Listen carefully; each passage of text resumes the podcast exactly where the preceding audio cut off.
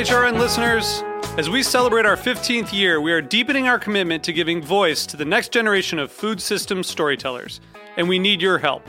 Our internship and fellowship programs help activate new possibilities for underrepresented and underestimated young people through experiential journalism, audio engineering, and production training. Through these unique programs, HRN helps food equity stewards build essential workforce readiness skills that expand their potential and foster economic mobility. Please consider supporting these critical programs. And with a minimum donation, you can be entered to win a dinner for two at an amazing restaurant in one of eight cities and tickets to a concert at a great venue in one of those cities. We have incredible partners across the country who have donated, as they also share our passion for helping to educate the next generation of food systems storytellers. Check out heritageradionetwork.org slash 15 to donate and enter to win today. That's heritageradionetwork.org slash 15 to donate and enter to win today. And make sure you donate before March 31st. Thank you. Hey, road trippers, you have indeed reached Agave Road Trip, the podcast that helps gringo bartenders better understand agave, agave spirits in rural Mexico. But before we can take off on this week's road trip, we need to fill up the tank, which is code for pay the bills, which is code for run the commercials for the folks who are enabling us to go on these agave road trips. So sit back and Chava and I will circle back to you in a second. This week on Meat and Three, we're talking about the United States' biggest crop. It's corn. They will always tell you that corn is like their family. Corn is their family. You treat corn like you would treat your family. These subsidy programs are supposed to be for really dealing with unexpected things that happen to farmers, although in practice, a lot of times farmers are actually paid farm subsidies for things that we can control and do expect there's this constant warfare going on between the oil industry and the grain industry. Tune in to Meat and Three, available wherever you get your podcasts. Yeah, so no one ever told me I had to keep my distance from the ROTC guys marching in front of me, and they suddenly stop. Oh, oh, hang on. Let me answer these. Sure. Go ahead, Lou. Okay, so these ROTC guys, they're marching with their rifles and then they start marching backwards and begin hitting my hood and street. Wait, wait, sorry. Mm. You got some side hustle interfering with this side hustle, Lou? No, it's, well, see, friends are texting me all the time now when they're at a bar asking me which mezcal they should order. But if they're friends of yours, they should know what they want already, no? Well, some do, but for some, you know, ordering mezcal has gotten as complicated as ordering wine. Well, yeah, that does sound intimidating. Right? And ordering great mezcal shouldn't be intimidating. You know that's the tag line for Ojo de Tigre Mezcal, right, Lou? I know that Ojo de Tigre is the mezcal for all. Well, that's another one of the taglines, Lou. Maybe it is, Chava, but two agaves are better than one. And Ojo de Tigre is made with both espadin and Tobala. This is so scary. Has Ojo de Tigre taken over your soul? No, but Ojo de Tigre Mezcal is taken from the soul and expressed with the hands. Now I'm feeling a little bit intimidating, Lou. How'd we just have a copita full of Ojo de Tigre and pick this up in the morning? Ojo de Tigre Mezcal Artisanal. It's easy on the land and easy on your wallet. I'm going to unplug you now. If you want to learn more about Ojo de Tigre, visit ojodetigre.mezcal.com. Your mezcal should be as full of character as you are, Ojo de Tigre Mezcal Artisanal. Light on smoke, full on character. In addition to Ojo de Tigre Mezcal, this episode of Agave Road Trip is also brought to you by Diageo Bar Academy, sponsor of World Class, the international bartending competition. The World Class U.S. finals are going on right now, courtesy of our friends at the USBG and Diageo when uh, when they asked us to include an ad on our podcast, I thought, okay, it could be funny if I talked it up like it was this, you know, fight to the death between bartenders, a sort of in a world where people are thirsty kind of thing. And then Chava would chime in with his reasonable tone, telling the true story. And that and that seemed funny to me. But man, it's been a hard, long year for everyone, but especially, especially I think for my friends in hospitality. First, of course, because, you know, where did the restaurants go? Where did the bars go? but also, you know, over the last several years, leading tastings of agave spirits on behalf of my nonprofit, uh, Sacred, I've met a lot of bartenders and I've met a lot of wait staff. And time and again, I've been impressed with how many of them, how many how many of you are in this because you are hospitable, because you want to make the day better for perfect strangers? And this year, you know, you're out of work, but you've also been unable to do that. So, all joking aside, if you're listening to Agave Road Trip because you work a bar or you work tables, if you're in a kitchen or in a hotel, any kind of hospitality, first, I'm really sorry for the hard year you've had. Second, you know, maybe you want to check out the world class US finals. 50 of the top bartenders in the USA are competing to represent our country at the global finals in Madrid in July in the category of hospitality. You can watch it online for free if you're 21 or older. You'll see stories of people just like you talking about how they, just like you, try to make the perfect drink, the perfect evening, the perfect moment for those perfect strangers, just like you. Register now to gain access to all of the competitions and behind the scenes stories. Visit DiageoBarAcademy.com. That's D I A G E O baracademy.com. I look forward to watching with you online and then drinking with you when we are all past this hard stuff.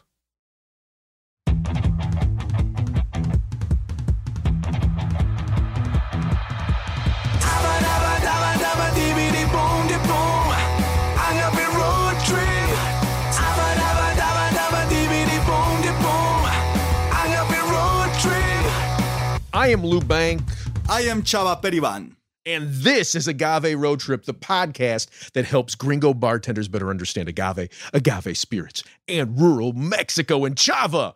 What are we talking about today? Well, I want to make a correction of something we did on season one because when we were supposed to talk a correction, about, we got we got something wrong in season one. We had nothing wrong in season one. I just want to make a clarification, make it a little bit more specific because when it was a turn to talk about hornos and tapada and cooking the agave, which is one of the most extravagant and difficult things to do in agave spirits, oh. you decided to talk about pork. about cooking pork well, in Hawaii. On. hang on a second. I decided to talk about it. I believe it came up in reference to you saying nothing else is cooked this way. And then I brought up an example that you were unaware of and then you got into the example. Now, is that my fault that you got into it? Am I a distraction? Is that what you're saying? No, actually, it's it's my stomach. It's my stomach fault. I, I, was so hungry at the moment. So it's like, let's you realize what you're doing. Pork. You're doing the exact same thing in the season one episode. you're now heading down the path. So, so what do you want to bring up as we're talking about the cooking of the agave in the Horno in that underground stone-lined earthen oven? Well, I want to talk specifics because I think that there's not just one way of cooking it underground the, Mexico is a really big place. There's many states and many traditions of making agave spirits, and I think a lot of that diversity can be traced down to the cooking of the agave. That's really interesting. So not only are we not only are there different ways to cook it, but you're you're you're talking about specifically different ways of cooking it, even when that way is cooking it in an underground earthen oven. Exactly. And I will say you can trace that by different regions. I think different states and different traditions have preferred flavors and therefore and they try to get those flavors starting from the cooking of the agave. So uh, I would like to start with a quote we have from Germán, just to start opening this panorama, and then we'll try to get as specific as possible. Okay, let's listen. So um, we cook our agave uh, with using encino um, and volcanic rock. Encino is a type of oak. Um, and this is uh, true for all of the producers that we work with, except for one, which uses mesquite because there is no encino around. The difference in, in wood in, in the cooking process is actually very important because um, they act different, they burn differently. And encino tends to uh, burn a lot longer uh, and it's less smoky. Uh, it's a little bit more noble and it gives a, a, a wonderful smell as well. Uh, whereas mesquite is, is a lot harsher, so it, it burns faster and it burns um, it's a lot smokier as well. So um, I don't know. It, it, it obviously depends on what type of mezcal you like, or maybe you like the the fact that it's um, that there's a, that little difference as well in different mezcales. Um, but it's very important to know what you're using. As a, as a vinatero, uh, the vinatero should always know uh, the wood that they're using. Okay, so thank you, Herman Gutierrez from Lagrimas de Dolores. We should give him credit, right? G- giving us this thing to talk around. Yeah, yeah, and he's distributed in the United States, right? You can find his spirits where you guys live. Yeah, Isn't, isn't that true? Yeah, that is, yeah, that, that is correct. Well worth seeking those spirits out. So, okay, you know, my first reaction, and you know, this is, I mean, this is true of me in all circumstances. My first reaction is to question what he said. Oh Jesus. Okay, let's do this, Lou. What are your questions? Get aggressive. Okay, okay, sure. So, I don't understand why it would matter if the wood burns longer, if one kind of wood burns longer than another kind of wood. Oh. because in essence, in essence, right, you you want the wood to go out. Yeah, At least, I mean, and it's never going to be. I shouldn't say never. It's rarely going to be completely out. Hmm. So why does it matter if it burns longer or not? It seems to me like you heat up your Horno, your oven, faster with one wood than you do with the other. Uh, but that's just a matter of time, right? Well, it's more a consequence. Uh, so he he says that mesquite is smokier than encino, and the reason it, oh wait, you're saying that the long burn, the length of the burning has to do with the smoke. exactly because the oak wood it's so much denser. Oh, Therefore, and you said oak. Encino is oak. yes, correct. Okay. And mesquite is mesquite. I'm not sure. Yes. Like, yeah. Okay. Yeah, like I don't know. Yeah. Okay. Yeah, okay. yeah, okay. yeah. So yes. So explain that to me. So the oak it's way denser. Therefore, it's going to take longer to consume. You have more biomass per volume, right? So it it just takes longer. I don't know. Like I've never done grill in my life. I'm not from the norte. Oh, So, but my understanding is when you're making carne asada when you're like doing a steak, you have different types of charcoals, right? And different types of charcoals burn for longer. They give different aromas. They th- there's a whole dynamic in the geeks that do steaks in choosing their charcoal. Well, you're So saying think- steaks. You're saying steaks, but really you mean barbecue. Ah, yeah, And and you and, and you- and you wouldn't be wrong saying that, but um, uh, it's not grilling. It's it's smoking. Um, but the but the fire is always going throughout. It's a different way of cooking. I don't. My point. I don't want to get down that rabbit hole of cooking again. But my my point is just simply it's a different um, way to heat. In the underground oven, again, like you're primarily you're primarily using the heat that is now concentrated in the stones in that oven, and you're using the steam if you happen to be one of those places where you pour water into the Horno after you've covered it up. Yeah, I, I think that with a lot of the guys that I've spoken with, and when I used to be part of the tapadas, also oak, it's so much easier to predict because you have a big chunk of wood and you're sure it's going to be, you're going to have coal for a longer period of time. Whereas with the mesquite, you don't know how dense, how fluffy it is. It, it varies drastically. So it might go hmm. off before it builds all that heat into the stones. You know, he says the word noble, like oak is more Yeah. noble. And when we Yeah, say yeah. that in Spanish, noble is that it, it's better behaved. It's more predictable. It's better for the Oh. process. So I think that's, That's what really he's trying lovely. to say about the fact that it, it it burns for longer. Okay, but but hang on a second. So now you've also said something that I think contradicts what he had said. You just you said that the the encino or the oak, right, is more dense, and so it's going to burn longer, which means to me less efficiently, which means it should in theory give off more smoke. no, no, right? no, no, no. The completely the other way around. It burns a lot better because it's denser.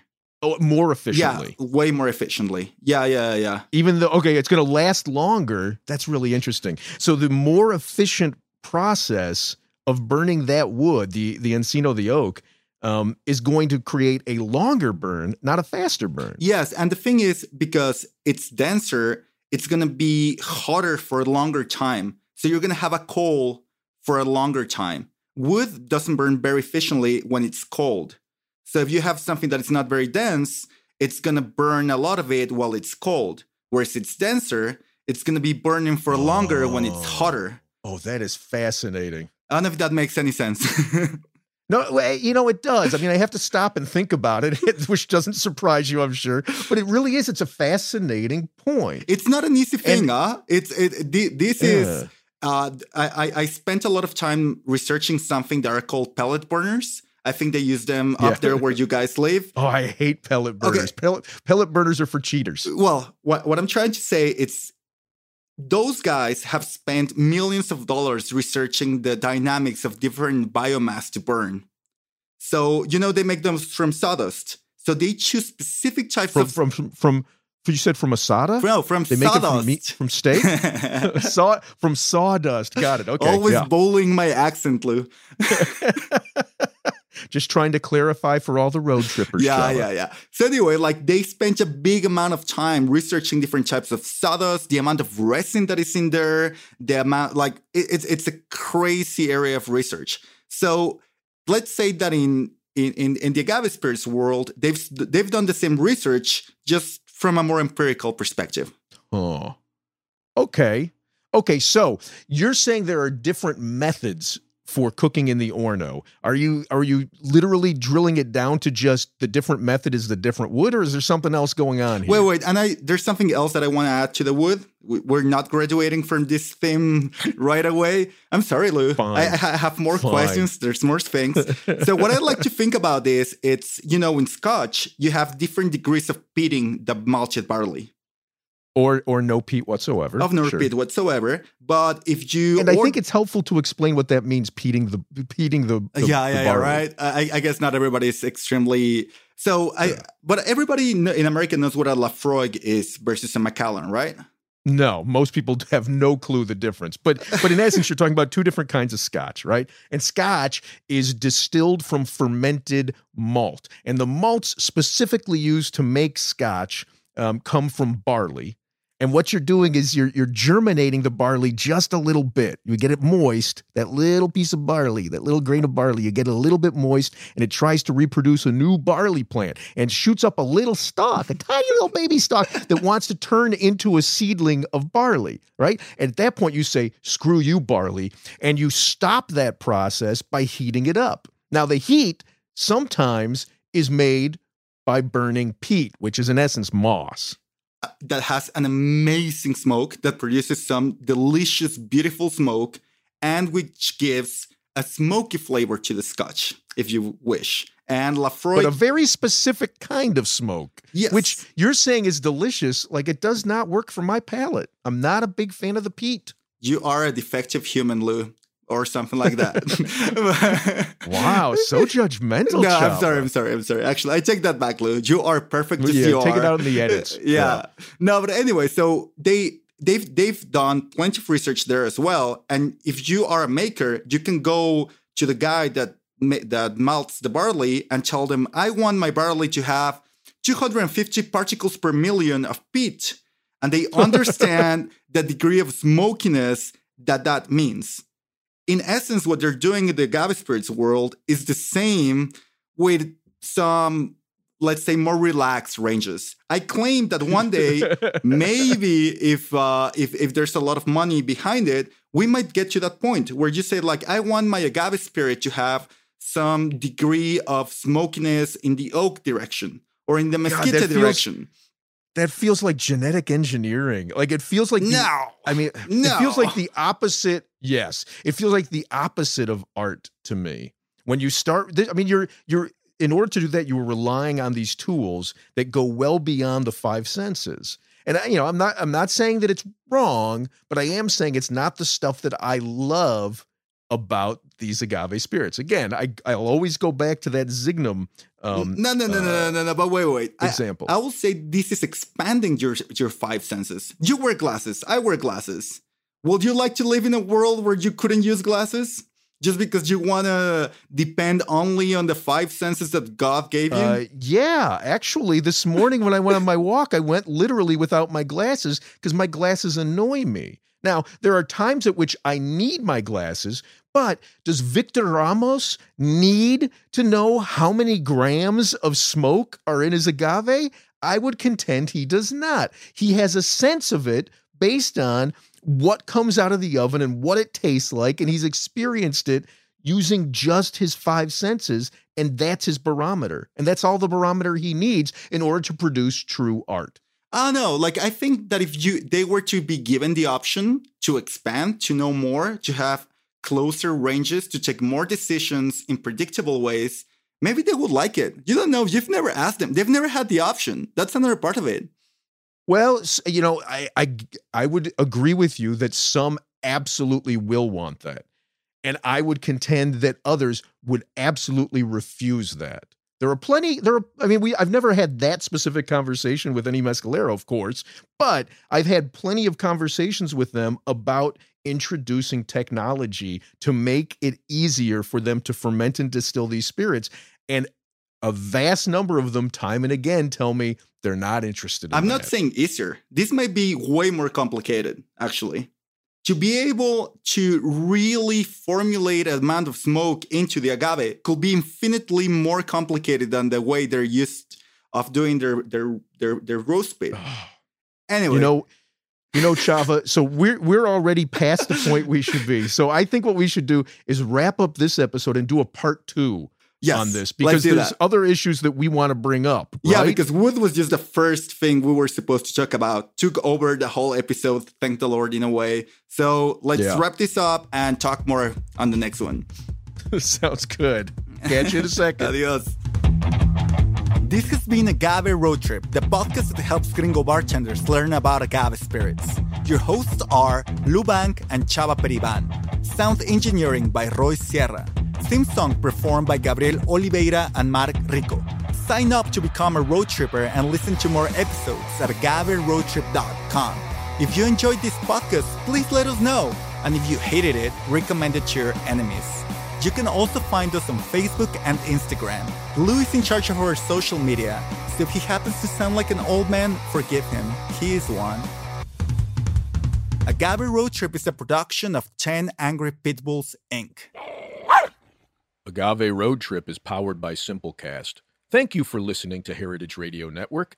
Heritage Radio Network is food radio supported by you. For our freshest content, subscribe to our newsletter. To subscribe to the Heritage Radio Network newsletter, enter your email at the bottom of our website, heritageradionetwork.org. Connect with Heritage Radio Network on Instagram and Twitter at heritage underscore radio. You can also find Heritage Radio Network at facebook.com slash heritage radio network. Heritage Radio Network is a nonprofit organization driving conversations to make the world a better, fairer, more delicious place. Heritage Radio Network couldn't do that without support from listeners like you. Become a part of the food world's most innovative community today. Subscribe to the shows you like, tell your friends, and please join the Heritage Radio Network family by becoming a member. To become a member of the Heritage Radio Network, click on the beating heart at the top right of our homepage. Heritage Radio Network can become addictive. Programming you hear on Heritage Radio Network can drive you to eat, drink, and listen to more programming on Heritage Radio Network. If it drives you to drink, please do not drink and drive. Drink responsibly. Eat responsibly too, and listen to Heritage Radio Network responsibly. To listen to Heritage Radio Network responsibly, wear protective earbuds. While wearing protective earbuds, do not drive or walk. Sit in a comfortable chair. If that comfortable chair has a hard seat, please remember to get up and stretch every 30 minutes. If you get up and stretch every 30 minutes, do not stretch beyond your abilities. Stay within your defined stretching capacity and consult a doctor who specializes in stretching. If you do not have a doctor, listen to all the shows on the Heritage Radio Network. There has to be at least one doctor among the Heritage Radio Network podcast hosts. Thanks for listening.